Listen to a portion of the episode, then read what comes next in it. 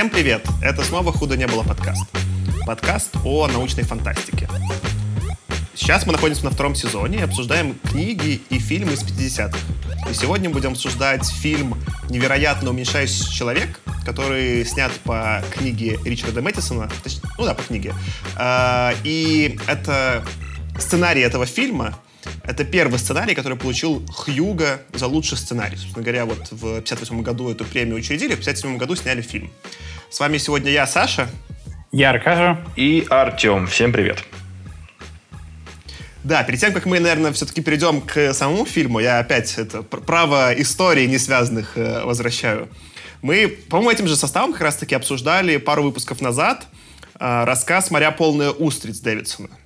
И один из главных таких у нас тезисов, что ли, там, или споров был про то, что как будто хотел, по-моему, даже Тёма, ты про это говорил, что хотел какую-то вот мысль внести автор, но мы что-то ее не поняли, и нам показалось поверхностным. Если вы этот эпизод не слушали, промотайте вперед на 1-2 минутки, потому что сейчас будут мини-спойлеры. Но у нас есть чатик в Телеграме, и наш слушатель Олаф написал там классный... не знаю, отзыв, наверное, и где он дораскрыл то, что мы не увидели. Я хочу его прочитать, кусочки его. Вот что пишет Олаф. Мне, как очень большому поклоннику Селлинджера, рассказ очень понравился. Собственно, никакой тайны там нет, и представляются больше картины польского художника Ярка. Такая себе жизнь вещей. Но разговор-то там не об этом, а, как мне показалось, в судьбе человека, как некоторая аллюзия на моллюск, который был произведен природой только для того, чтобы быть съеденным и обеспечить выживаемость минимально необходимой популяции. Ведь с эволюционной точки зрения там как раз и рассматриваются две личности, обреченные на определенные результаты.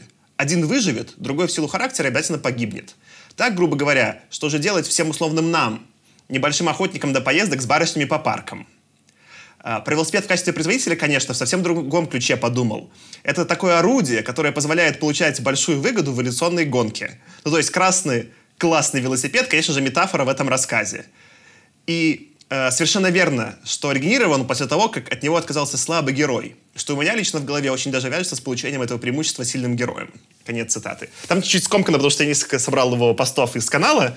Ну, в общем, да. Во-первых, Олафу спасибо за разгон. Очень прикольный и такой метафоричный. И я вот скорее такие метафоры обычно не замечаю в рассказах, но вот знание такой метафоры может сделать что-то сильно лучше. Для меня, конечно, вот это, если это рассуждение на таком уровне, что... насколько нужны или не нужны люди, которые не участвуют в половом отборе, да, для общества, это, конечно, мощная мысль, тогда Дэвидсон красавчик. Меня, кстати, вообще поразило, что рассказ, в котором... Точнее, эпизод про рассказ, в котором мы, мне кажется, 50% времени обсуждали не рассказ, а какие-то вообще не связанные с ним вещи, он, на самом деле, в нашем чате вызвал достаточно много обсуждений. Так что чату спасибо. Спасибо, что слушаете и пишете. Класс. Давайте тогда, собственно, перейдем к самому фильму. Я наверное, не буду делать никакую историческую справку, хотя можно. Да, Аркаш? Я, знаешь, что хотел еще сказать. Вот ты сказал, что первый фильм, получивший премию как лучший фильм, на самом деле довольно забавно. Я не успел там... Я не нашел, точнее, детально подробностей, но... После 1958 года уже вручалась премия как лучший sci-fi или фэнтези-фильм. А этот фильм получил как Outstanding Movie просто, премия называлась. То есть выглядит так, я не нашел подробностей, к сожалению, тут меня не хватило времени. Похоже, что они просто даже... Не было такой категории, не было номинации, и вот они все-таки, видимо, на конвенте, я подозреваю, решили просто, давайте мы выделим, просто отдельно все-таки подчеркнем, какой классный был фильмец. И я подозреваю, что после этого решили вообще выдавать. То есть, забавно, что просто... Я не нашел других номинантов еще на эту премию, то есть просто там Outstanding Movie и вот этот вот Incredible Shrinking Man. У меня, кстати, из-за этого были довольно высокие ожидания. Я ждал, вы могли заметить, что мне в целом фильм 50-х меньше всех заходят. Я какой-то самый главный этот скептик и нытик, и такой все жалуюсь. Я тут такой, это уже настоящее. Мне понравилось больше предыдущих. Все еще не кино, конечно. Я просто думаю, наверное, давай тогда... Мне кажется, просто про Мэтисона я хочу чуть-чуть поговорить. И в целом про то, кем он был. Но это не знаю. Это немножко связано вообще с фильмами и с режиссерами. Давайте, наверное, сейчас наброшу перед тем, как сам фильм перескажем. Собственно говоря, Ричард Мэтисон. Почему он вообще важен для нас? Его самый известный роман — это «Я легенда», по которому, собственно говоря, был не так давно фильм с Уиллом Смитом. И оттуда, вот, скорее всего, большинство людей могут его знать. Из прикольного, там же известный этот факт, что... мини-спойлер про «Я легенда». Там же главный разгон романа был, что все стали вампирами, и только остался один чувак, который ходит этих вампиров убивает. И в фильме выясняется, что вот этот вот Уилл Смит, он такой все добрый, он просто спасает, ну, типа, себя, и вот он борется с вампирами. Но прикол этого как раз-таки Мэтисона, что он угорал и издевался над жанром, и в оригинальном романе выясняется, что, ну, главный мудак — это главный герой, что вообще-то вампиры разумные, он один остался человек, он вообще их, ну, они такие, что он у нас докопался, мы тут живем, никого не трогаем, а он всех мочит. И... это немножко потом, мне кажется, пересекается, когда мы позже поговорим и с этим фильмом, что, конечно, такое любит, наверное, не то, что как искажать, но как-то вот с другого угла вообще на все смотреть Мэтисон, и такое любит оставлять какой-то такой, что ли, дополнительный слой.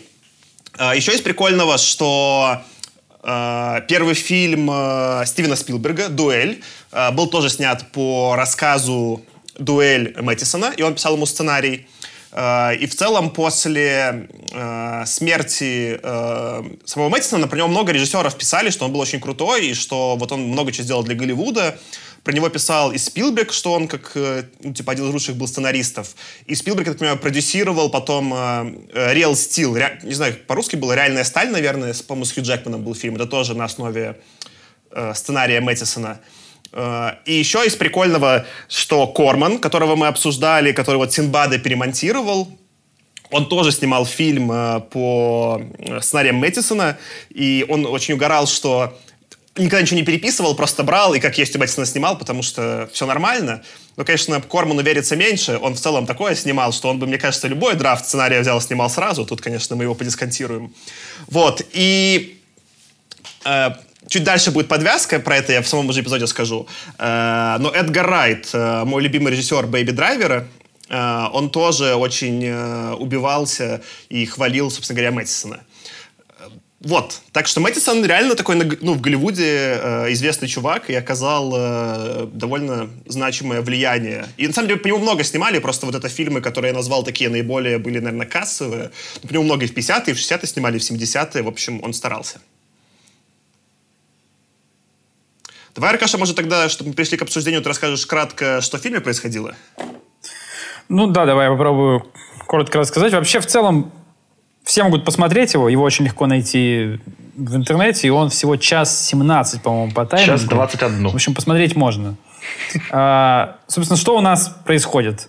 У нас есть наш главный герой, Роберт Скотт Керри, и его жена Лоис, да, или Луиза, я уже забыл. Ну, типа Луиза, да. Луиза, да. Они находятся где-то на каком-то озере на катере и отдыхают. Тут внезапно на них налетает какой-то туман. К счастью, жена в это время успела в лодке спрятаться, а он находится на лодке, и вот этот туман как-то проходит мимо него, он какой-то непонятной штукой покрывается, но вроде ничего не произошло, все хорошо. Но спустя 6 месяцев он начинает замечать, что его одежда стала ему мала. Он идет к врачу, ну, врач ему говорит, ну, ты просто похудел. Потому что, ну, не может же человек уменьшаться. Но спустя какое-то время даже уже врач признает, что он уменьшается, и отправляет его в Калифорнийский медицинский университет, где его долго изучают, ставят опыты и говорят, что, ну, скорее всего, он подвергся какому-то странному взаимодействию радиоактивных веществ, и теперь какие-то инсектициды, после попавшего в его организм, вызвали обратный рост. И то есть дальше он будет уменьшаться. Пока непонятно, что с этим делать, ну, и они отправляют его, и говорят, что будут что-то искать. Он со временем все уменьшается, и становится размером уже, наверное, с 5-летнего ребенка.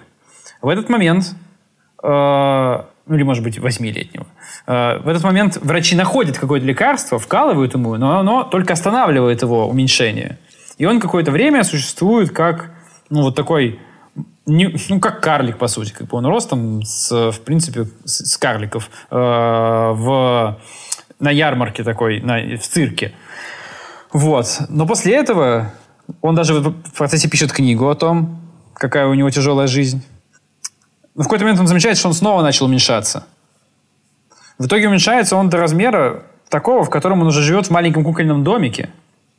И в один из дней, когда жена уходит за продуктами, он подвергается нападению кота. То есть у него был кот, с которым он, в принципе, там много раз пересекался, пока он был еще нормального размера. А тут кот как бы счел его добычей, разгромил его кукольный домик, и в результате Скотт, оказывается, падает в подвал. Когда приходит жена, она находит его окровавленную какую-то там футболку, в которой он был, или рубашку, видит кота и думает, что ну, кот съел его. И все, по сути, Скотта хоронят. Как бы, хотя на самом деле он все это время находится в подвале. Он в подвале упал в какую-то гору грязного тряпья. В итоге он из нее выбирается. И дальше у него получается такая история. Никто не знает, что он внизу в подвале грязном. Жена как бы вообще его похоронила и собирается переезжать. А ему нужно что-то делать. В подвале у него куча проблем. Он пытается найти еду. Там пробивает котел с горячей водой и совершается наводнение, которое как бы, ну, для нас-то как бы ничего страшного, но для него это реально потоп. А также он сталкивается с огромным пауком, с которым ему, по сути, за еду приходится драться, потому что последний кусочек хлеба лежит рядом с паучьей паутиной.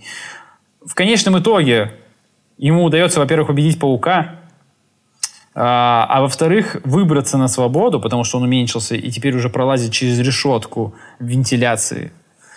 В итоге Скотт понимает, что... Ну, вот тут несложно сформулировать, потому что, честно говоря, там сформулировано было не точно. Но суть в том, что он понял, что он больше, чем физическое тело, что его сознание как бы никогда не уменьшится до бесконечного размера. И, по сути, несмотря на то, что как бы даже если он уменьшится до бесконечно маленького размера субатомного, он все равно продолжит существовать, потому что он творение Божье. Конец. Хочется добавить, что Скотт преисполнился в бесконечно малом и в бесконечно великом. Для тех, кто узнает цитату. Маленькое уточнение про пересказ. Спасибо, Аркаша, за такой подробный пересказ. А мне показалось, что это вот был сыр, и от него отламывала маленький кусочек сыра в мышеловку его жена, и за сыром он охотился. Или ты думаешь, что был... Там не озвучивают, нет, что это, сначала можно понять. Сначала был сыр, который был в мышеловке на полу, а хлеб был уже там наверху на полке рядом с паутиной. Это были разные... Сыр просто упал в решетку сточную. Не-не, там мне показалось, что сверху это тоже сыр, потому что была сцена в начале с женой, где в подвале, где он что-то делал, и она кусочек этого сыра отламывала. Они не показывают, как они кладутся в мышеловку, но мне показалось, что это она просто спустилась, она делала мышеловку и забыла кусок сыра. И по фактуре того, что вот, ну, как выглядел сыр на мышеловке, и там вверху это похоже. Я сразу тоже не вспомнил, но потом я отмотал, там реальные сцены, где вот жена кусочек отламывает. Ну, они вообще, с точки зрения фактуры, как раз они очень сильно отличаются. То есть сыр более-менее, но более условно похож на сыр, а хлеб просто абсолютно пенопластовый, или чтобы там он ни был, хлеб или сыр. Поэтому мне показалось, что как раз-таки там даже у этого хлеба, в кавычках, там сверху была такая корочка тоненькая, тоненький слой корочки. Но это... Ну, корочка же и у сыра есть. Как не, бы, как этот, но не такая. Но это, слушайте... Ну, смотря как засохнет. Я согласен, что там визуально, я тоже обратил внимание, что...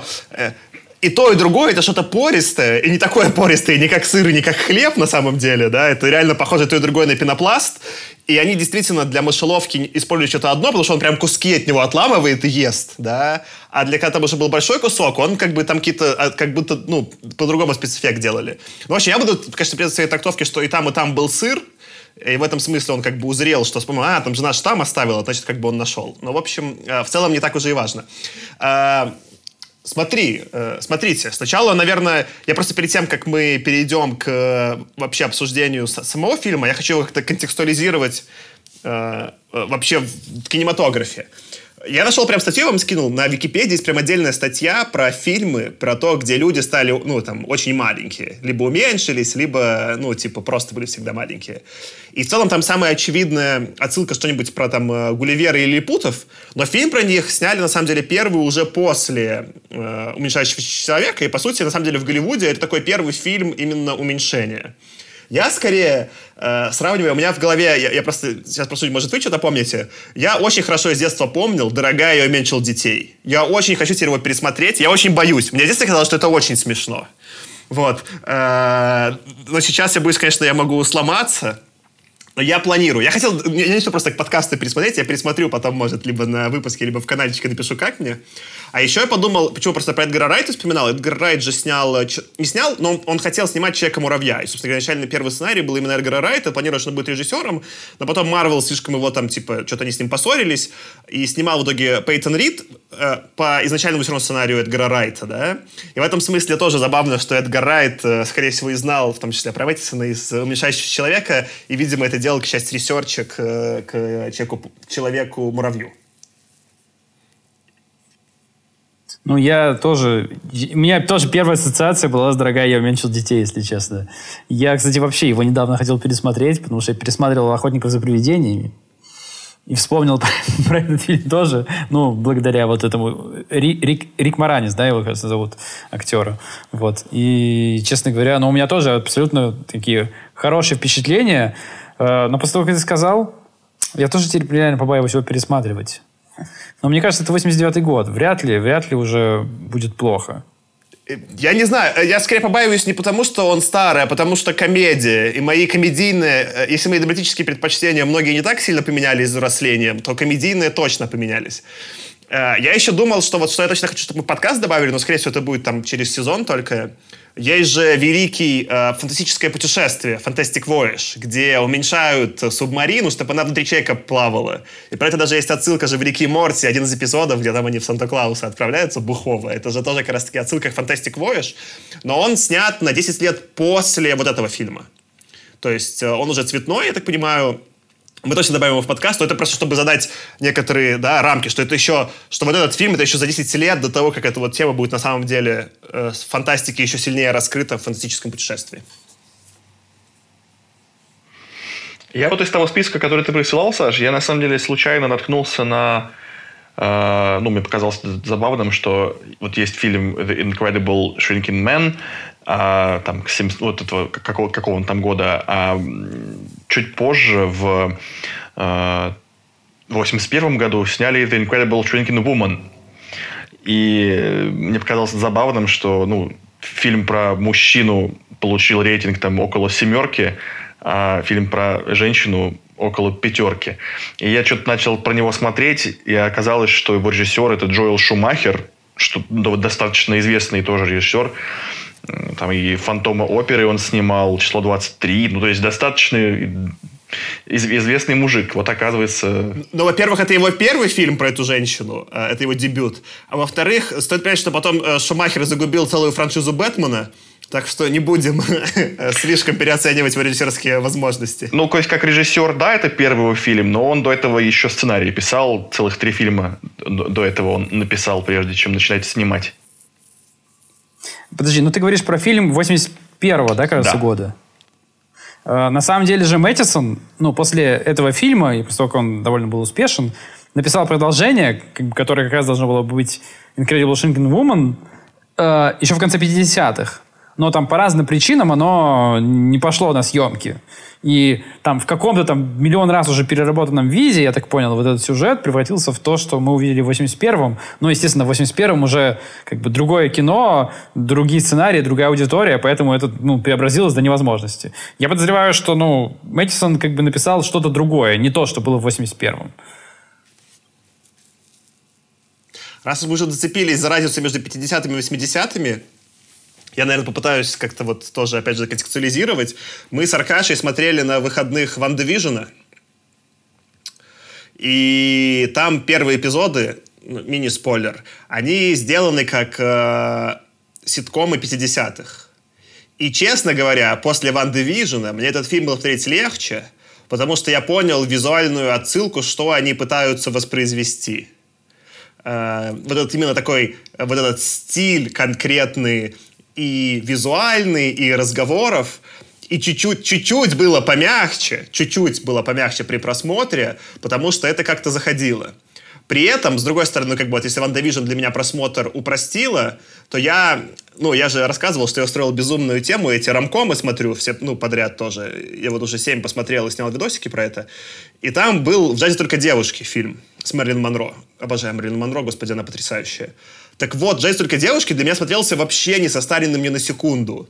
из-за того, что они все-таки снимают прям на месте, прям какие-то очень живые диалоги, мне было вообще-то все равно, что он черно-белый, я вообще не чувствовал, что... Ну, это вот... Мне было смешно без скидок в 2021, да? А все... И, он, как раз, не похож на вот этот ситком, на ВандаВижна. А вот этот фильм, по нему прям видно... Там есть классные моменты, но в целом видно, что это прям 50-е, и он сделан очень... типичным для того времени образом, от которого мне при просмотре было тяжеловато отделаться. А что вам такое бросалось больше всего в глаза из 50-х, что там было особенно 50-е? Хороший вопрос. Да все там было 50-е, наверное. Ну, стиль разговоров действительно, тут ты правильно отметил. Прически, одежда, то есть какой-то вот быт. Ну, то есть вот именно визуальная составляющая такая стандартная была достаточная. А можно я про прически, Тёма, раз ты просто вспомнил? У меня отдельно про этот пунктик записан. Давай. Ну, помните, мы все угорали, какие раньше у женщин были прически идеальные, 50-е. У них всегда такая идеальная укладка. Тут у Луизы тоже. Я такой, вот сексисты, да, у женщин укладки, которые не портятся, а у мужчин нет. Но здесь у Скотта, главного героя, тоже идеальная весь фильм укладка, и она не портится никогда. Даже когда там он уже в подвале, и все плохо, у него как будто щетина появляется, но волосы уложены вот типа идеально. Я так с этого кайфовал. А все-таки уже под конец, там есть, конечно, они растрепались. Но это не так, как сделали бы сейчас. Сейчас бы он просто был такой вообще растрепанный, да, и, не знаю, в потеках крови, а там он все еще вот... Ну, он может все еще прийти на вечеринку ко мне домой, и никто не удивится, в смысле, он все еще очень ухоженный. Мне знаешь, что запомнилось? Сначала вот первые эти кадры, когда они на лодке, и я сначала тоже думаю, о, сейчас сексизм начнется, потому что Скотт говорит ей, типа, сбегай за пивком. Не-не-не, он говорит не так, он говорит... Что-то пиво хочется. Да-да-да. Ну, или что-то жаркое. Выпить бы сейчас пивка. Да-да-да. Он сначала такой, типа, ну, условно говоря, сейчас жарко, загоняй мне за пивком. А она ему отвечает, нет, у меня вообще-то, типа, я в отпуске. Он такой, так я тоже в отпуске. И потом он говорит, ну ладно, давай так. Ты сейчас загоняешь за пивком, а ужин я сделаю. Я думаю, о, нифига как прогрессивно. Молодцы, ребята.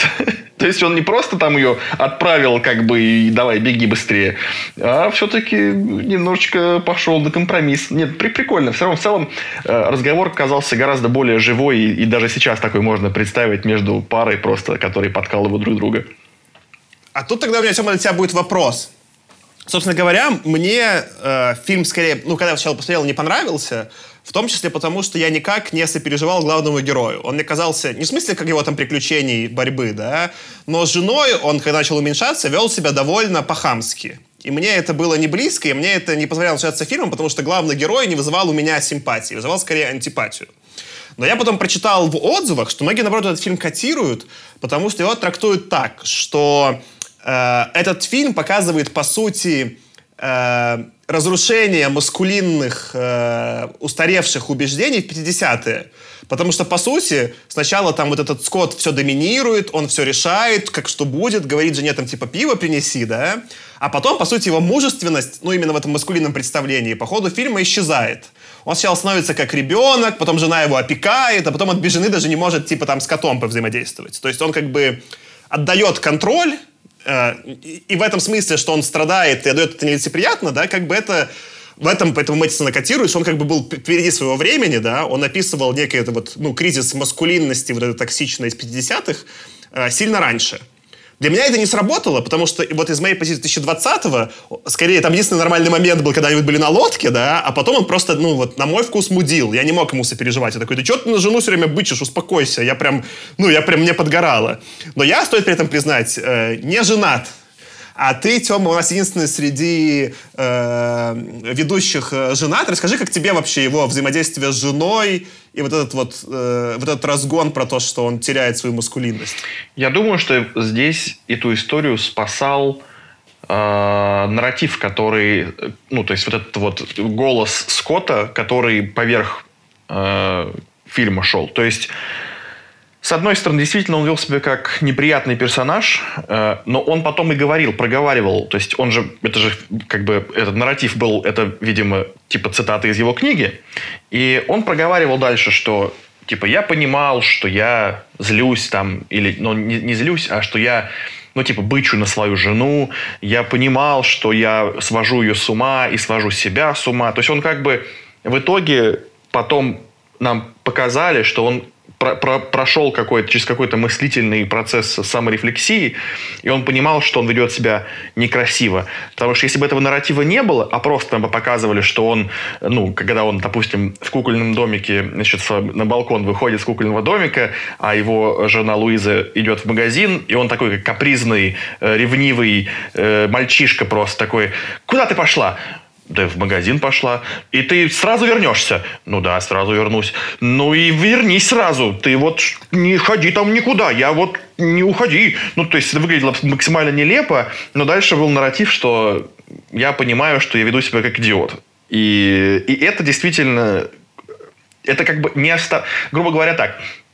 Если бы этого нарратива не было, то нам бы сейчас оставалось бы думать, какая позиция автора. Он... впереди своего времени, или на самом деле нет, и это он показывает ситуацию, как она есть. Но этот нарратив, он как бы сильно упростил просмотр, он сильно упростил понимание позиции автора. Я к нарративу плюсуюсь, в этом для меня была одна из передач, все-таки и с посылами я в целом согласен, да, и с... Это сделано было аккуратно. Я скорее, что... Я вот именно сейчас оцениваю это как зритель 2021-го. Мне просто из этого было интересно смотреть. Ну, как бы, грубо говоря, я и так... Зачем про целый фильм? Вот, ну, про эту часть, да. Про социальную часть я и так с автором согласен, да. И это уже столько раз перемолото везде, что уже было неинтересно. В этом смысле, наверное, это просто социальные изменения, что мы... Все-таки, ну, прошло время, да, не везде у женщины только домохозяйки, да, и не надо спрашивать разрешения мужа, чтобы пойти в магазин. И, в принципе, это неплохо. Ну да, ну, мне кажется, что... Я не знаю, может, я сразу свою позицию выскажу, что мне, в принципе, было неинтересно. Не только из-за того, что там какие-то взгляды сейчас не свежие, или что... просто в целом я жутко скучал от просмотра этого фильма. Многие, большая часть сцен, наверное, это... Ну, как бы в угоду времени, но просто большая часть сцен, на мой взгляд, была сильно растянута. Я спокойно, не знаю, я уверен, что я спокойно мог бы параллельно, не знаю, книжку читать с этим фильмом. Или там что-то такое делать, одинаково задействующее мозг. Потому что, грубо говоря, сцена войны с котом, ну, она настолько... Она так долго шла. Этот кот так много раз рычал, там, как это назвать, угрожающе на Скотта. Скотт столько времени провел, смотря на кота и так далее. Или когда Скотт лежал на кушетке в своем кукольном домике и просто самозабвенно тер свои волосы, пока показывали, как кот подбирается к нему. Ну, это реально длилось просто, мне кажется, какие-то дичайшие минуты. Мне хотелось зевать, переключить на что-нибудь пободрее. Но это понятно, что просто раньше другой был кинематограф. Также можно включить любой фильм про Джеймса Бонда, допустим, с Шоном Коннери, и там тоже можно будет увидеть сцены, как Шон Коннери просто идет по набережной, его просто снимают в профиль, он идет по набережной, и это длится минуту, например. Как помните, эта шутка и бэдкомедиана про Александра Невского, что он снимает ходьбу. Ходьба! Вот эти мемы, вот это про вот это, как Шон Коннери идет по набережной. Ну, Шон Коннери может себе позволить просто идти по набережной. Шон Коннери может. Александр Невский, ну, тоже может, но это просто... Да, а вот здесь просто мне казалось, что, ну, хотелось немножко уплотнить события. Не знаю, мне как бы сцена с котом вроде была норм. Вот та, сцена, которая предваряет сцену схватки с котом, когда вот он действительно лежит и страдает на кушетке в кукольном домике, в это время подбирается кот, снова она показывает его, он лежит, страдает, снова подбирает... Ну, вот это вот действительно было очень затянуто. Я в этот момент подумал, что вообще происходит, почему до сих пор ничего не поменялось. Не знаю, с котом, ну, слушай, как бы коты действительно так с добычей играют, как бы, когда могут себе позволить. Я-то, кстати, мне кажется, сцена с котом... Я с твоей критикой, Тёма, согласен с твоей критикой, да? Но она была самая крутая по спецэффектам. То есть в какой-то момент, когда начинает кот прям реально ломиться в этот дом, и они сблизи, вот, даже смотрел интервью с режиссером, он описывает, как он снимал эти сцены, как он заморачивался, это было не просто технически, то есть это на тот момент было технически очень прогрессивно, там они много где используют и rear, и front projection, и это большой геморрой было сделать, на самом деле, просто технологически. Ну, кошак реально, понятно, что уже деэволюционировавшее, но это как бы страшное животное. И, конечно, сблизи, когда он малой, и там прям этот дом пихает. Я такой на секунду даже почувствовал, это какая-то у меня были параллели, наверное, со сценой из «Парка юрского периода», когда, помните, они в машине малые сидят, и их там типа Терекс. Более на коленке сделанное, но при этом из-за просто этой перспективы вполне себе работающее. Я скорее про это с двух сторон думал. Первое, что действительно... Ну, фильм мне тоже показался типа затянутым, что странно, учитывая, что он всего 80 минут идет. Он очень короткий, да? И там, на самом деле, если так подумать, там не так мало событий происходит, все равно, кажется, затянутым. Я думал, почему? И вот у меня одна мысль была, наверное, с тем, что ты говоришь, Тёма, похожая, что скорость экшена прям сильно поменялась в современных фильмах. То есть на какой-то, не знаю, там совсем крайней грани это Майкл Бэй с «Трансформерами», где... или какой-нибудь условно... Ну, мне «Трансформер» не нравится, он какой-нибудь будет, не знаю, «Безумный Макс», да, «Дорога ярости» Миллера, где, по-моему, средняя длина кадра, что ли, там 2 секунды. Ну, вообще другой жанр, формат монтажа вообще, да. И на этом фоне, конечно, весь экшен этого фильма, они как будто издеваются, они как будто такие, мы тебе покажем каждую подготовку вот очень серьезно. А второе, что он немножечко, опять же, как и все фильмы этого времени, больше похож на театр. И если в каких-то фильмах, типа, жаль, только девушки, это хорошо, потому что в комедии это, наоборот, ну, типа, помогает, да? То здесь это скорее мешает, потому что чем-то похоже на историю выживания. Какой-то вот такой, ну, вот есть такой жанр фильмов, где какой-нибудь там... Я не помню сейчас таких конкретных, но... Чувак где-то застрял, какой-то условный, вот где этот с мячиком разговаривал. Да, Уилсон. С Уилсоном он разговаривает. С Уилсоном. Как он, изгой, фильмы, да, про Робинзонов. Да, фильмы про Робинзонов, условно. Но они в разных бывают жанрах. Есть там, я смотрел, где вот там в автокатастрофу чувак попал, кто-то там ползет долго, там, или 127 часов, где вот там руку зажало. Вот, я тоже про него сейчас вспомнил. Вот есть такой жанр, да? Но они все, уже вот современные такие фильмы, они максимально реалистичные. Они тоже с очень таким медленным повествованием, и там очень много таких созерцательных моментов, да, но вот именно сняты они максимально без шуток. То есть ты такой как бы должен поверить, что чувак выживает. А этот фильм все-таки снят несколько театрально, и для меня он поэтому разрушал иллюзию, что ему нужно выжить. Что, опять же, скорее всего, в 50-е было приемлемо, потому что для них это не было театрально. А для меня уже я как будто смотрю в «Тюзе» постановку про Робинзона Круза. И это чуть-чуть, ну, подрывает эффект присутствия. Но при этом надо отдать должное, на мой взгляд. Я вот, когда, Аркаш, ты вот делал пересказ, я вот, например, тоже не очень сильно поверил как-то в то, что на последней минуте, значит, фильма там сформулировали какую-то там серьезную мысль про Бога и про то, что там я в итоге понимаю, что я все равно существую, бла-бла-бла. Для меня это вообще была непонятная концовка. Вот все хорошее, что я в этом фильме нашел, это, наверное, две вещи.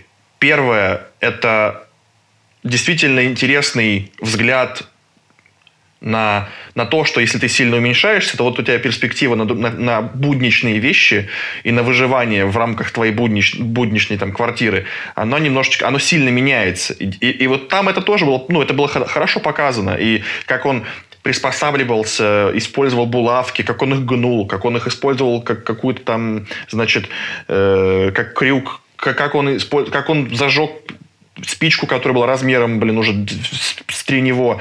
Ну, в общем, какие-то вот именно изменения перспективы, мне кажется, достаточно любопытные. И, ну, как бы, не то, что, может, идея, но любопытный взгляд. Это было интересно, как он приспосабливался и выживал. А второе, это меня очень-очень впечатлило, вот одна маленькая деталь. Как они сделали капли воды, которые падали из этого бойлера, и насколько насколько, мне кажется, прикольно, что капля воды просто огромная для него размером там, с футбольный мяч, и как это прикольно выглядело. Вы сейчас слушаете не видим, но мы, мне кажется, с Аркашей негодуем. Для меня это был худший момент фильма. Теперь я поясню, почему, Тёма. Это, возможно, это вот мы... Типа физики оправдаем, сейчас, да? Физики, гуманитарии сейчас будут учить чему-то. Да, это научная фантастика. Да-да-да. Мне показалось, Аркаш, правь меня, если не так, что... Ну, у жидкости, как у воды, есть такое понятие, как поверхностное натяжение. Соответственно, на очень маленьких размерах у тебя жидкость сопротивляется от того, чтобы ты ей нарушил поверхность. Например, поэтому, если какой-нибудь муравей будет попытаться попить из огромной капли, почему вообще жидкость вот эту каплю собирается, да? Почему она именно круглая? Потому что это максимально сдержанная форма перекрестного натяжения жидкости. Например, поэтому в «Матрице революции» спецэффекты были нечестные. Там, когда бьет Нео кулаком агента Смита, капли-то ей как будто падают, как столбики воды. Так никогда не будет. Будут именно вот эти кругляши. Это они правильно передали. Вот. Но, например, если муравей попытается из такой капли пить, он не сможет туда голову засунуть, потому что вода будет отталкивать его. Потому что ему нужно приложить такое большое усилие, чтобы попасть внутрь, чтобы это преодолеть поверхностное натяжение. Например, поэтому какие-нибудь там водомерки могут по пруду плавать. Они тяжелее воды, но их держит поверхностное натяжение, не пускает внутрь. И мне показалось, если бы он подошел к капле и пытался ее поймать руками, он бы руки себе поломал. Вот у меня было такое ощущение. Ну, Аркаша, про это можно там как бы дискутировать, но мне не кажется, что он настолько маленький был в тот момент, как там муравей или как кто-то. Все-таки он надо ему тоже отдать должное, не знаю, насколько это там реалистично, но у чувака, который, очевидно, там какой-то работник офисный, ну, в кавычках, у него очень сильные руки, очень сильная спина.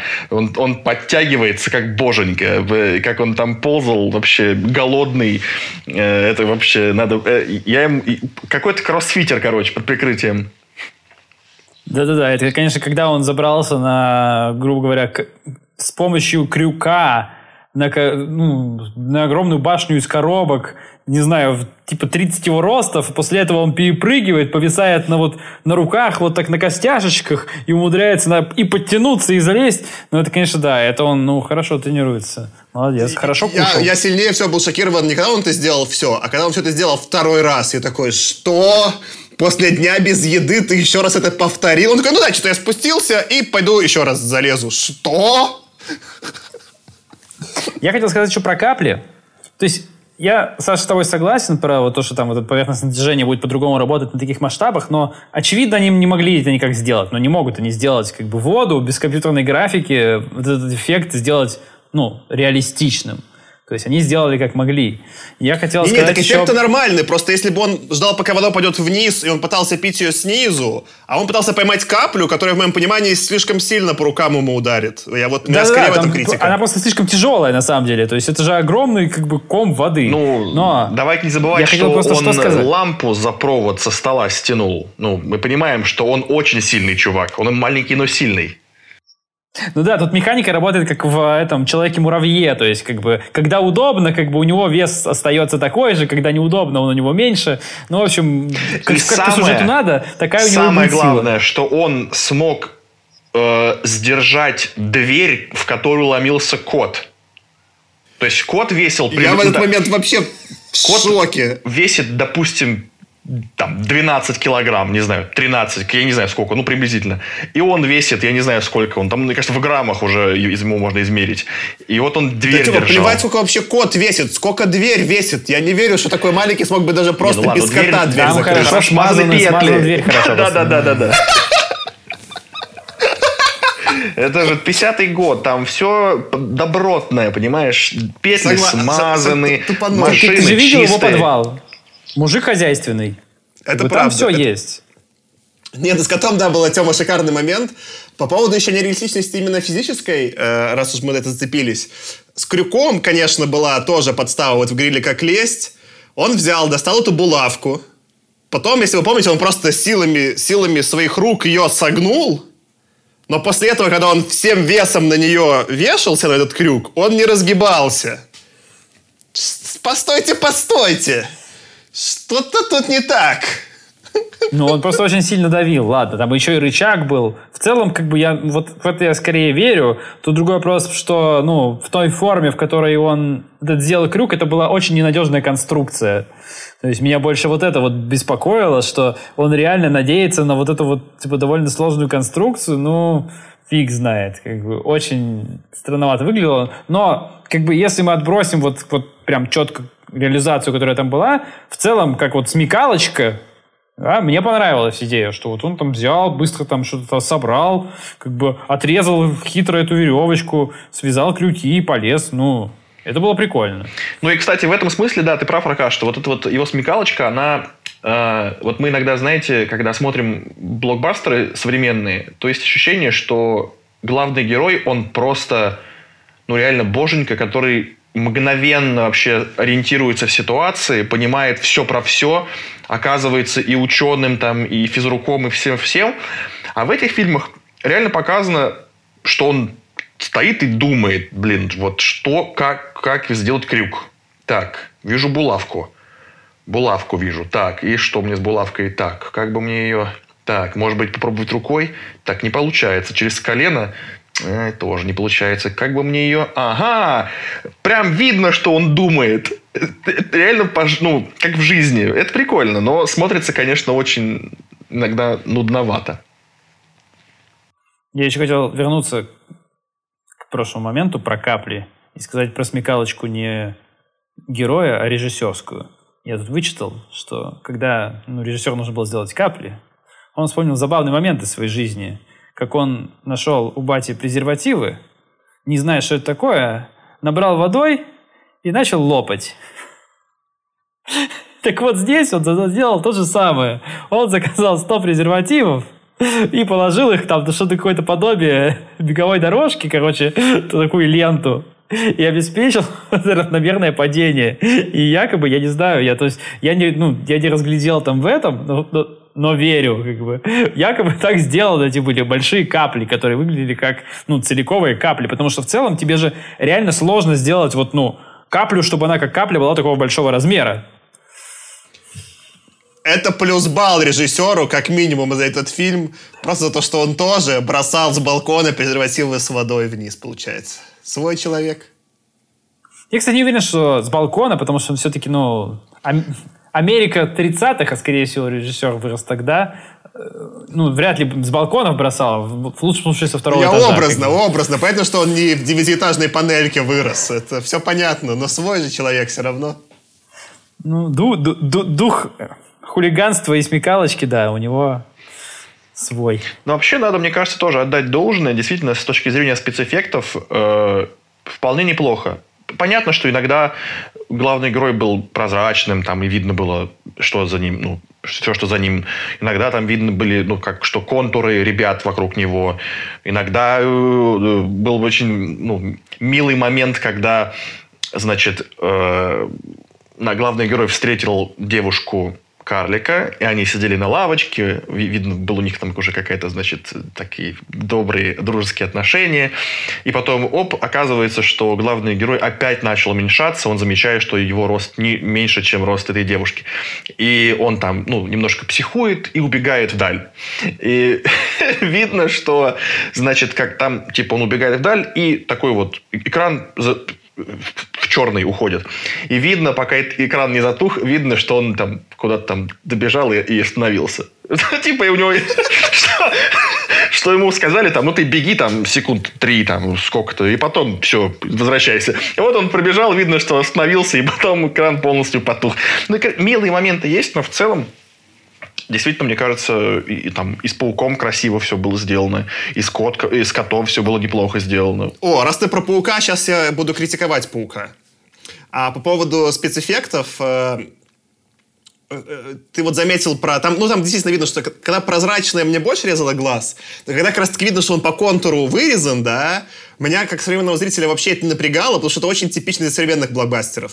Но особенно каких-нибудь старых, когда там какие-нибудь приквелы «Звездных войн» пересматриваю, там тоже очень видно, где контур зеленого экрана был, да?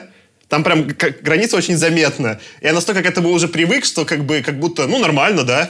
В смысле, что такой артефакт считается нормальным, что смешно, мозгом. По поводу паука. В целом там снято все прикольно с пауком, именно технически. Но это же тарантул. Какой тарантул у него в подвале? Так понятно. И что он там делает на паутине тоже, я имею в виду технически. Сам паук выглядел там, органично. Но вообще нет, я думаю, что тарантула может вполне быть в подвале. На самом деле, если это какая-то... Это же Калифорния, правильно? Там нет, не может быть тарантула в Калифорнии. Нет, чем да. Но это не... Нет, в общем, просто у нас у соседа как-то, когда я жил на физтехе, у него был тарантул. Питер Паркер. Я жил с тарантулом. У тебя... Птицеед. Это не тарантул. Это, по-моему, родственник разные. Какой-то. Птицеед, да. Это было очень страшно. Мы все время его троллили, что мы выгоним его жить, потому что что-то такое, почему у нас дома живет огромный паук. И я из-за того, что мы с ним играли, я знаю про него 2 факта про тарантула. Первое, что когда он, боится, он начинает лапкой сзади себя сдирать эти волоски, и они ядовитые. И на самом деле у людей, хозяев, часто аллергия развивается, потому что эти волоски ядовитые. И в целом, если бы эти волоски, скорее всего, попали на нашего маленького героя, ему была бы жопа. Но, допустим, волосков не было у этого тарантула. Мы выпускали его из террариума. И я видел... это в целом, кстати, не только тарантулов. Если вы реально видели каких-нибудь пауков где-нибудь в реальном мире, пауки умеют невероятно быстро разгоняться. Mm-hmm. У него не был... Это он медленно ползет, когда он ни за кем не охотится или не убегает. Но реально, когда паук хочет свалить, даже вот такой огромный тарантул, это просто... У маленького паука ты хотя бы как-то ожидаешь, что он будет такой юркий, да? Но реально тарантул, он может быть очень быстрый. Он может там... он может какие-то безумные расстояния пробегать. То есть он такой быстрый, что ты не можешь найти, как он убегает. В этом смысле, конечно, у двуногого... у него вообще было бы 0 шансов от него убежать в первой сцене, потому что тарантул быстрее кота, скорее всего, был бы на короткой дистанции, и никаких не было бы шансов. Я вообще... Более того, он быстро атакует, он прыгает, он умеет прыгать. Птицеед, да. Вообще, я понял, что когда дошло дело до паука, я понял, что там была бы моя смерть. Я бы просто... У меня очень сильная арахнофобия, поэтому если бы я увидел, что у меня ползет тарантул размером со слона, то я бы тут же такой, я, пожалуй, в принципе, до свидания. В реальной жизни ты бы скорее даже не заметил. Он бы тебя уже проколол своим жалом, ты бы даже ничего понять не успел. А меня скорее в этом прикололо, когда такой Скотт говорит, не просто, что я буду от него убегать даже, он такой... Действительно, что нужно сделать? Нужно его убить. Он даже смелее Фродо, даже Фродо такой, вы чё? А Фродо, у него удача прокачана нормально у Фродо, да, была. И то Фродо был на измене, да. А этот, да, паук, ща. Интересно, что вроде такая, драма, да, он все время боится, он все время на волосок от смерти ползет куда-то. Что-то... Почему-то у меня все равно возникало ощущение какой-то комичности в эпизодах, где он страдал. Например... Когда он, рискуя жизнью, причем как дурак, голодный дурак, начал отдирать сыр из мышеловки, и она почти что его шлепнула, так когда он все-таки додумался гвоздем сыр пнуть, сыр улетел в водосток. Он голодный. И как-то это так... естественно, сыр улетел в водосток. Конечно, Или когда он пытался убить паука, привязал свое копье, этот крюк к ножницам, и ножницы пытался скинуть с высокого места, чтобы паук упал. Естественно, веревка порвалась об какую-то щель в стене. Какой-то такой драматизм уровня слабо верится, что так сходится ситуация. И это было даже немножко смешно. Но, кстати, справедливости ради, про ножницы было прикольно. Меня, скорее, больше смутило, он бы не поднял ножницы никогда в жизни в таком размере. Но, допустим, план-то был прикольный. В этом фильме он реально смотрел немножко наивно. Я почему вспомнил про «Дорогая, я уменьшил детей». Просто когда ты видишь маленького чувачка на фоне карандашиков и чего-то, в этом есть доля комичности, видимо, просто из-за сеттинга. Но вообще сам факт, что технологии не работали, это прикольно. Например, также построен «Безумный Макс». Я поэтому считаю его лучшим вообще экшн-фильмом в истории человечества. Потому что в большинстве экшн-фильмов, в каком-нибудь Джеймсе Бонде, да, у него всегда все получается, а если не получается, то часть головоломки, да. Ты видишь, не знаю, Титон куда-то не может попасть, он садится в машину, прыгает, допрыгивает, вылазит. То есть там всегда любая экшн-сцена построена как, скорее, такая длинная головоломка, и ты не чувствуешь, что герой в опасности, потому что он хочет прыгнуть куда-нибудь, хочет залезть на огромный ящик, да, в 30 ростов, и залазит. Нет никакой сложности, просто взял и залез. А в «Безумном Максе» все технологии не работают. Они едут, если кто-нибудь пытается стрелять, то обязательно, у пистолета осечка, или машина что-нибудь врезается и падает, и там все, 4 плана не удаются, и только 5-й срабатывает, и ты до этого все время сидишь на нервике, ты чувствуешь, что опасность, им всем грозит реальная опасность. И тут это, конечно, из-за скорости не работало, потому что тебе очень медленно показывают, в чем опасность, но как прием я скорее оценил. И безнадежность, конечно, когда он такой, я такой умный, придумал ножницы, и нитка оборвалась, я бы в этот момент фриканул. Я бы такой, я бы до этого момента еще попытался бы убить паука, а после этого такой тоже все, сегодня судьба не на моей стороне. Ну, я тут соглашусь, потому что мне понравился момент с вот этой щелью от ножниц. Он мне не показался нелепым, просто потому что, ну, блин, как будто у тебя, Артём, никогда не было такого, что тебе кажется, что вот как ты сочно сейчас придумал, прям вот, как ты вообще, какой ты классный, короче, а что-то идет не так. Вот как бы, и вот это же типичный момент, и такой, блин, я про это не подумал. И тут ровно то же самое, не знаю, мне наоборот как бы было прикольно, потому что, ну, не сработало, как бы, он сориентировался и начал что-то делать. Как бы. Меня вот в этом смысле как раз этот момент гораздо меньше раздражал, чем тот, который второй ты сказал, с этими, с сыром, потому что с сыром он сам профокапил, как бы, ну, что за чушь он делал? Ему нужно спасти сыр, лежащий на вот этой штучке, как бы. Он не может его взять, потому что закроется мышеловка. Ну так ты возьми гвоздь и сбей сыр. Ты сбей сыр с механизма, чтобы механизм сработал без сыра. А он зачем-то активирует механизм, чтобы вот этот механизм сам сыр подбросил и сыр улетел. Зачем? Чем ты думал, чувак?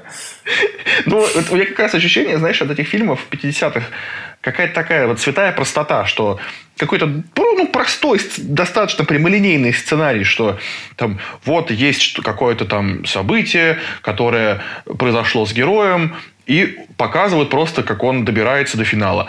А вот эти два момента, которые, ну, с сыром и с ножницами, они казались такими немножечко не из этой эпохи, что ли.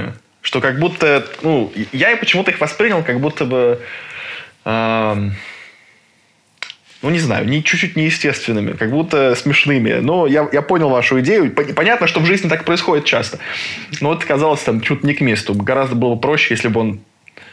чтобы у него все получилось, и все. Я не знаю. Может, потому что мне фильм в целом не понравился, поэтому я так на него реагирую.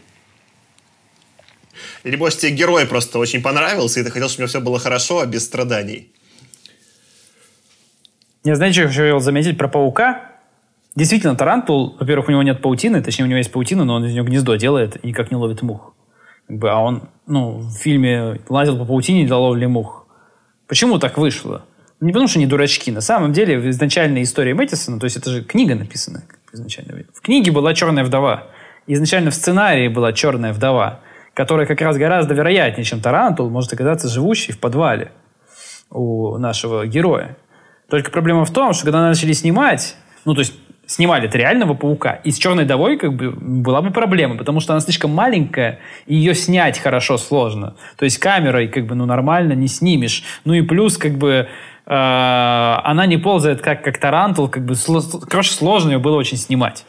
А у Джека Арнольда был уже опыт работы с тарантулами, потому что в 1955 году он снял фильм, который назывался «Тарантула». Восклицательный знак. Как бы про огромного там радиоактивного тарантула, который бегает по планете, как бы, и которого там бомбами там взрывают, стреляют из пушек и так далее. Ну, то есть это такой, как бы, довольно нелепый фильм, не знаю, фильм «Катастрофа» или что-то такое, как бы, про огромного паука. Как бы, ну, там тоже вот как раз много таких этих эффектов, ну, с разными планами и с разными размерами, но он, как бы, не так известен, как этот фильм. Вот. Но благодаря своему опыту работы с тарантулами он, в общем, его сюда перенял и переиспользовал. Хочется здесь опять, так сказать, козырнуть знаниями благодаря моему безумному соседу, что самки тарантулов, ну, в данном случае птицеедов, живут 10 до 10-20 даже лет иногда. А у самцы что-то там вообще расходный материал, больше 1-2 лет им не положено, короче.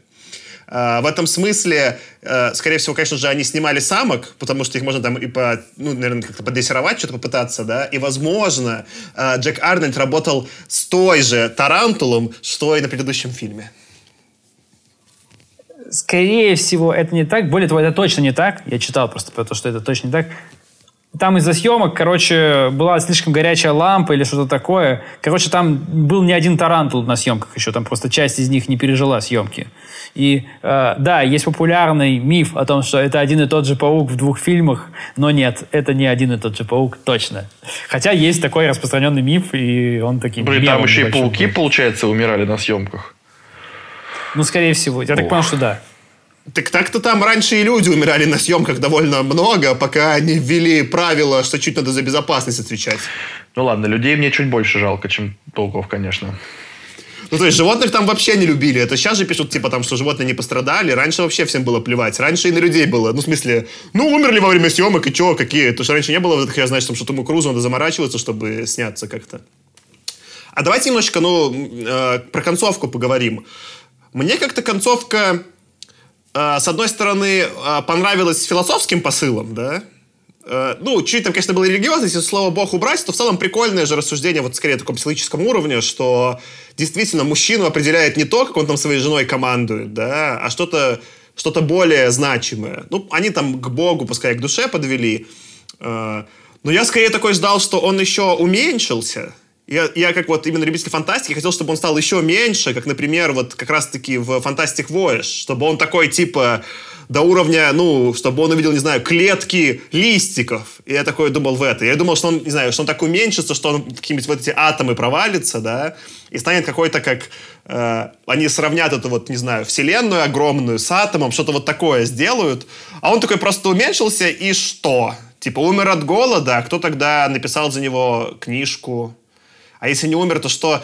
Он просто, уменьшился, он успокоился и дошел такой маленький домой, и нашел все-таки жену, которую, она уехала. В общем, что-то я не понял. Какой-то, конец, скорее, поэтический, но какой-то не научно-фантастический, вот. Меня не особенно покоробило то, что он дальше не уменьшался. Меня больше зацепило вот прям то, что я не поверил в эту трансформацию какую-то его философскую, скажем так, что он так бился за выживание, бился, и у него была цель все-таки, выжить, чтобы вернуться обратно, чтобы к жене попасть обратно. А тут он, хоп, как будто тумблер переключился, и он, и вот, знаешь, еще один все понял. Но я почему-то вот конкретно в этом случае мне не поверилось в это. Хотя в общем и целом, финал вот такой философский, это довольно смелое решение. На самом деле студия настаивала во время съемок, чтобы они сделали хэппи-энд, чтобы он вернулся каким-то образом к нормальному размеру. Но Мэтисон, у него изначально в книжке было не так написано, сценарий у него был написан не так. И режиссер настаивал на том, чтобы снимать вот как он снимал. Именно такую же концовку сделать. Они даже прогоняли через фокус-группы. И фокус-группы говорили, что как-то депрессивненько кончилось.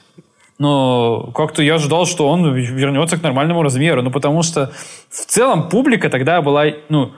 она еще больше ожидала хэппи-энда, чем мы сейчас. То есть мы сейчас уже привыкли, что в фильме, нет хэппи-энда, там, сорян, ребят, вот так вот сняли. А тогда, не принято было так снимать. И в целом этот шаг, то, что они так сделали, довольно смелый.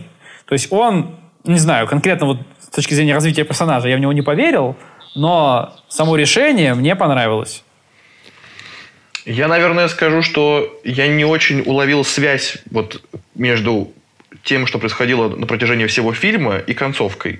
Идея философского конца мне тоже в целом это неплохо. Это хороший, прекрасный способ. Я даже, в принципе, поверил в перерождение главного героя, потому что, реально очень много битв он там провел. Он выживал, и вот что-то в нем поменялось на протяжении фильма. В целом я могу это понять, что вот он сначала был, адекватный, потом он потихоньку начал отъезжать, когда начал за жену свою наезжать. Там была смешная фраза, когда он начал писать книжку, была смешная фраза, он с Луизой говорил, что I'm a big man, I'm a celebrity, или того. А он уже был вот такой. I'm famous, он говорит. I'm a big man, I'm famous. Да. Вот. Очень смешно. То есть, это поржал я прям, это хорошая шутка. Да, то есть, какая-то трансформация потом в этом подвале, очевидно, да, когда он уже был похож просто на, на какого-то доисторического человека в обносках и с какой-то там дубинкой, грубо говоря. Но потом тебе говорят, каким бы маленьким, я не стал, я все равно, существую, что-то такое. И у меня вообще не сложилась вся эта картина, вывод. Это как будто было какой-то отдельно вырванный из контекста, какая-то отдельная вырванная из контекста фраза. Для меня не сделала в итоге эта фраза фильм каким-то законченным. Она мне скорее показалась какой-то инородной. Я пока ты про это рассказывал... Я примерно это имел в виду, когда говорил, что не верится в этот финал, потому что мне еще непонятно, как персонаж вдруг к этому пришел. к которому приходит вдруг, как бы вот ничто в течение фильма кажется, что не ведет к этому. Если бы даже у него были какие-то сомнения, если бы он сидел там и что-то философствовал, размышлял в процессе как бы своих там трудов и страданий в подвале, как бы я бы в это больше поверил, но это выглядело странновато. То есть вот и это даже подалось. Вдруг у него случилось озарение, и вдруг он все понял. Ну, не знаю, как бы это вот как-то довольно дешево. Я пока ты, Тёма, рассказывал, подумал вот про что он в целом был довольно безбашенный, да, там он и с кошаком сражался, и паука грохнул. А еще, когда он первый раз к сетке подходил, он пытался птицу покормить. Реально, будь я такого размера, я последнее, что пытался бы сделать, это к огромному клюву острому птицы подсунуть еды такой. Мне в целом в зоопарке стрёмно кормить, ну, в своем размере птиц, а чувак такой... Да, норм, мы друзья, это ворона, вороны дружелюбные, или кто-то, я не знаю, как была птица, иди сюда. Бесстрашно он, конечно. Я вот единственное, последнее, что хотел еще сказать, вот этот странный момент с девушкой Лилипутом из цирка, с которой он случайно познакомился, меня вот гораздо больше покоробило, что как бы вот он с женой что-то там на каких-то терках, что его все бесит, а к девушке этой он чуть ли не подкатывать начал, как бы, и вот это меня вот гораздо больше еще покоробило, чем, ну, то, что он, в принципе, там с женой там как-то стрессовал. И еще, как бы, как уже Артем заметил, да, он с этой девушкой, как бы, в принципе, он что-то общался, обсуждал с ней свои проблемы вот эти вот текущие, потому что, мол, типа, она его понимает, не знаю, почему он сделал вывод, что жена его не понимает, но неважно, 50-е, и он как раз свою там маскулинность как бы не мог потерять, не мог признать ее потерю. Может быть, дело в этом, правда. Но меня позабавило, что как только он стал ниже ростом, чем вот эта вот его новая подруга, он на нее психанул и больше с ней, судя по всему, не общался. То есть, как бы, у него принцип простой. Если женщина роста выше тебя, как бы, барагось на нее. А если ниже, то общайся нормально. Том Круз ведет себя по-другому. Я пока, кстати, про это говорили, я понял, что я не знаю этичного способа говорить о людях маленького роста. Я посмотрел сейчас на Википедии, вроде как, ну, карлик можно говорить, но мне кажется, лилипут может быть какое-то, ну, типа, грубое. Ну, лилипут, скорее всего, да. Мне кажется, это чуть-чуть не то. Не знаю, ну, типа, я опять же, видишь, как с афроамериканцами, я на американском контексте понимаю, что, типа, там ты говоришь, по-моему, дворфизм или, типа, little people, это вроде как норм. Хотя я тоже могу ошибаться, но, в общем, да, что я даже не знаю, как про это тактично коммуницировать. Слушайте, да. Слушайте, если вы знаете, напишите нам, мы с удовольствием образумимся. В данном случае я применил такой термин, скорее, как отсылку даже не к росту, а к работе, то есть, как бы, ну... Она выступала как лилипут в цирке, как бы.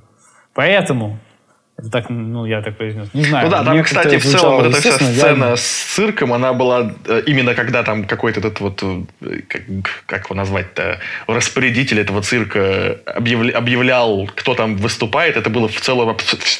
Вот вся эта вообще, вот кусочек был максимально неприятный, унизительный. Там просто говорили, что... А это там...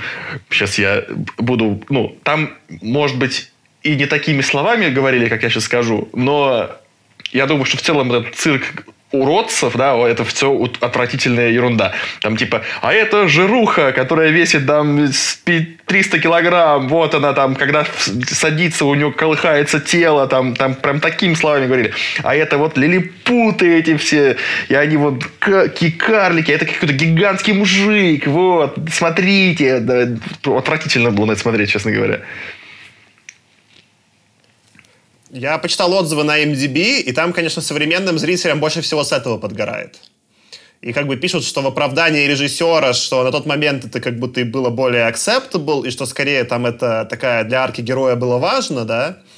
Но, в общем, бурление про это есть, да, что момент спорный. Мне чуть помягче было, потому что я как раз вот недавно посмотрел этого The Greatest Showman, который, по сути, уже в современном контексте про схожее рассуждает, который, кстати, тоже многие критиковали за то, что по факту, ну, там, в фильме этот Greatest Showman, этот Пит Барнум, он как раз-таки вот, по-моему, Пит его зовут, неважно, ну, Барнум, короче, да, он как раз-таки вот тоже владелец такого цирка, curiosities, необычностей, да? И он в фильме показан как позитивный персонаж, который хочет этим людям помочь, потому что им сложно в современном обществе. А в жизни Барнум был тот еще мудила. И там про это просто есть его биография, отдельное рассуждение, что он как бы, ну, просто капиталист, бабло так зарабатывал, на людей ему было вообще поплевать немножечко. Ну, такие были времена. Худо не было. Давайте, наверное, постепенно уменьшать этот эпизод, так, чтобы он сузился до размера концовки. И какие-то, хочется, наверное, сказать, заключительные мысли. Моя мысль будет маленькая из-за этого и очень простой. Я зацепился глазами за титры. Ну, и там как бы есть всякие люди, там режиссер, оператор, ну, это все классическое, да. А отдельно там есть не костюмер, а там есть отдельный человек для гаунс, для платьев. Соответственно, для женских платьев был отдельный костюмер 50-е, что многое говорит о временах и нравах. Блин, ты про титры сказал, я тогда скажу, что, ну, во-первых, на мой взгляд, фильм не смотрите, сорян, ну вот, как, не знаю, но как бы когда я его только включил, мне очень понравилось, что в вступительных титрах фигурка человека, и пока идут титры, она постепенно уменьшается. И вроде это супер просто, то есть там просто темный экран, белые буквы, и фигурка человека, которая постепенно уменьшается. Это такая, типа, вроде ерунда, но это так стильно. Это прям так минималистично и стильно, что я такой, блин, ну... класс. И она просто уменьшается на протяжении 5 минут, пока идет, наверное, это, титры. Очень мне понравилось. Ну, я тут как бы не очень соглашусь. То есть с поправкой на современность действительно, конечно, несмотрительно. Но с поправкой на 50-е, если ты можешь себя вот загнать в какое-то ментальное состояние, в котором тебе... окей, то, как делалось в 50-х, это очень даже неплохо. Потому что, ну, вот, я не знаю, мне в целом, как бы, эта история была интересна. Как бы вот эта вот смекалочка и находчивость, благодаря которому он что-то куда-то залазил, постоянно пытался что-то сделать. В целом, ну, не знаю, мне было интересно смотреть за его приключениями, тем более, да, местами было затянуто, но фильм не длинный и вполне, как бы, не надоедает тебе это. И, конечно, не знаю, я еще раз вот скажу, мы про это мало поговорили, но реквизиты они сделали дофига. И вот это, конечно, респект тем, кто занимался реквизитом и, ну, вот, как это сказать, декорациями. Потому что там они очень большую работу проделали. Если ты начнешь обращать внимание во время просмотра фильма, там прям дофига всего сделано, специально увеличенного, причем в разных размерах увеличенного, потому что он все время уменьшается, как бы, и нужно всегда соответствующие, ну, предметы делать, как бы, другого размера. Вот, ну, не знаю, просто за старание, как бы, и заморочь тем, кто делал этот фильм, респект. Да, спецэффекты, конечно, уже устарели, но что поделаешь. И здесь тогда у меня будет такой переход. Герой этого фильма много пишет, когда он ведет дневник, а потом, например, там снова есть карандашик, есть, когда он цепляется, на нем плывет. И раньше, пока не было технологий, для того, чтобы написать отзыв, например, на этот подкаст, потребовался вам карандаш или ручка. Но теперь уже другие времена, уже цифра во всем. Вы нас слушаете на какой-то платформе, и если это Apple, то, пожалуйста, пойдите и напишите коротенький, маленький отзыв. Можно меньше уменьшающего человека, можно вообще 2 слова нам бросить, и мы уже будем счастливы. А если на какой-то другой платформе слушаете, ну, там лайчик поставьте, там, или сохраните в избранный эпизодик, и всем будет очень хорошо. С вами сегодня был я, Саша. Я, Аркаша. И Артём. Покедова. Пока. Чао!